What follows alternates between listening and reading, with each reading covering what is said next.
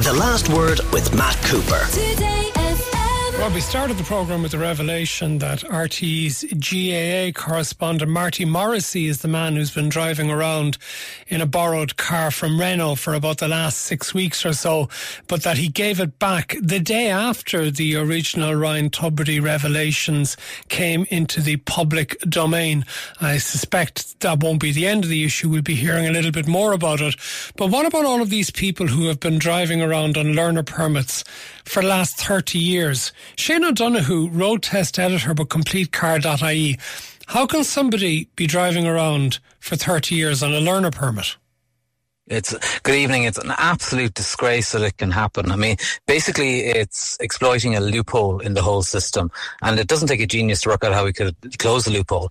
Anyway, to explain it to the listeners, if um, you're if you're coming to the end of the if your if your learner permit is about to expire and you apply to have a test for to go for the full driving license, and you have a date for that test. You then can go to the NDLS, which is the National Driver Licensing Service, and you can get a new learner permit to keep you going until you do your test theoretically. However, there's then nothing to make you go and take that test. So if you don't show up for the test, or if in fact you cancel the test, um, you just go scot free with your new shiny new learner permit for another year or two years. And there's nothing to stop you doing that. And obviously, with the numbers we're seeing today, clearly people are doing this time and again. How many people have been doing this for 30 years or so?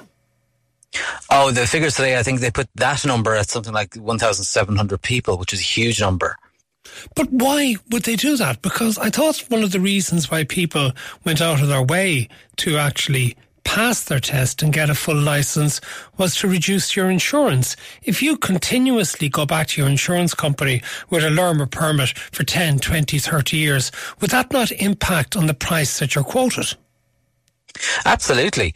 Um, I mean, age does it as well. So you obviously people who have had learner permits that long are of a certain age as well. So that will probably help reduce their premiums. But Uh, having a full license undoubtedly reduces your premium. And the longer you have that, you know, to a certain extent, that's going to reduce your premium as well.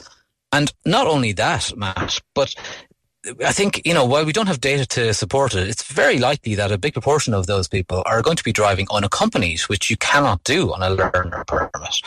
And, and therefore they might be invalidating the insurance they have anyway. Listener here says, I have two close relatives still driving on their learner permits for over 30 years. Neither of them would take a test as they know they wouldn't pass. Is that assumed to be the reason why these people don't go for the test, that they're such poor drivers that they're not prepared to take the chance of failing? Um, couple of things there. I, mean, I, I think I, I, suspect that these people now at this stage can't be bothered to take the test. They've got into a system of getting a learner permit every time, and they know how to do it, and they, they just won't be bothered doing it.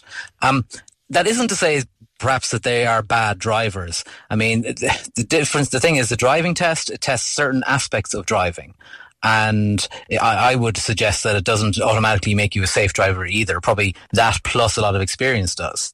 So just because they've done this doesn't mean they are all bad drivers, or it perhaps would be the case that they wouldn't pass the test without some extra lessons. Um, and I suspect that's at the core of it that these people don't want to go through the whole process of, you know, getting up to scratch, get some training or what have you, um, and go for the test. Okay, how many people do we have on learner permits at present driving cars? Um, I don't have the figures in front of me. I believe it's uh, it's it's three hundred thousand. I think it is. I think it's around three hundred thousand. Mm. And I wonder how many of those three hundred thousand are driving around without other people with full licenses in the drive in the passenger seat beside them. Yes, I mean the Gardaí have been trying to clamp down on that in recent years, um, and but the, the figures that they've caught so far this year are about half of what we had last year. So either the there are less Gardaí looking for such a thing, or people are disguising it more better, or, or, something. I don't know, but I don't believe that people are doing it less than they used to. Um, it, it's easy enough, I, I guess, theoretically, if you know, if it's a child or, or, a teenager learning how to drive and they're still living at home, um, and you know they go out with their parents or whatever. That that's relatively easy. But when people get a bit older, I guess it gets more difficult. I imagine, and the kind of the kind of people we're talking about with the multiple learner permits, they are very likely to be living on their own or living with their their partner or whatever, but not with not with a family member that they can go out and drive with. And therefore, I would suspect that we have a, still have a very high proportion of people going out driving unaccompanied, and that's that's not a great situation. Thank you very much, Shane O'Donoghue from CompleteCar.ie. The last word with Matt Cooper, weekdays from four thirty. Today FM.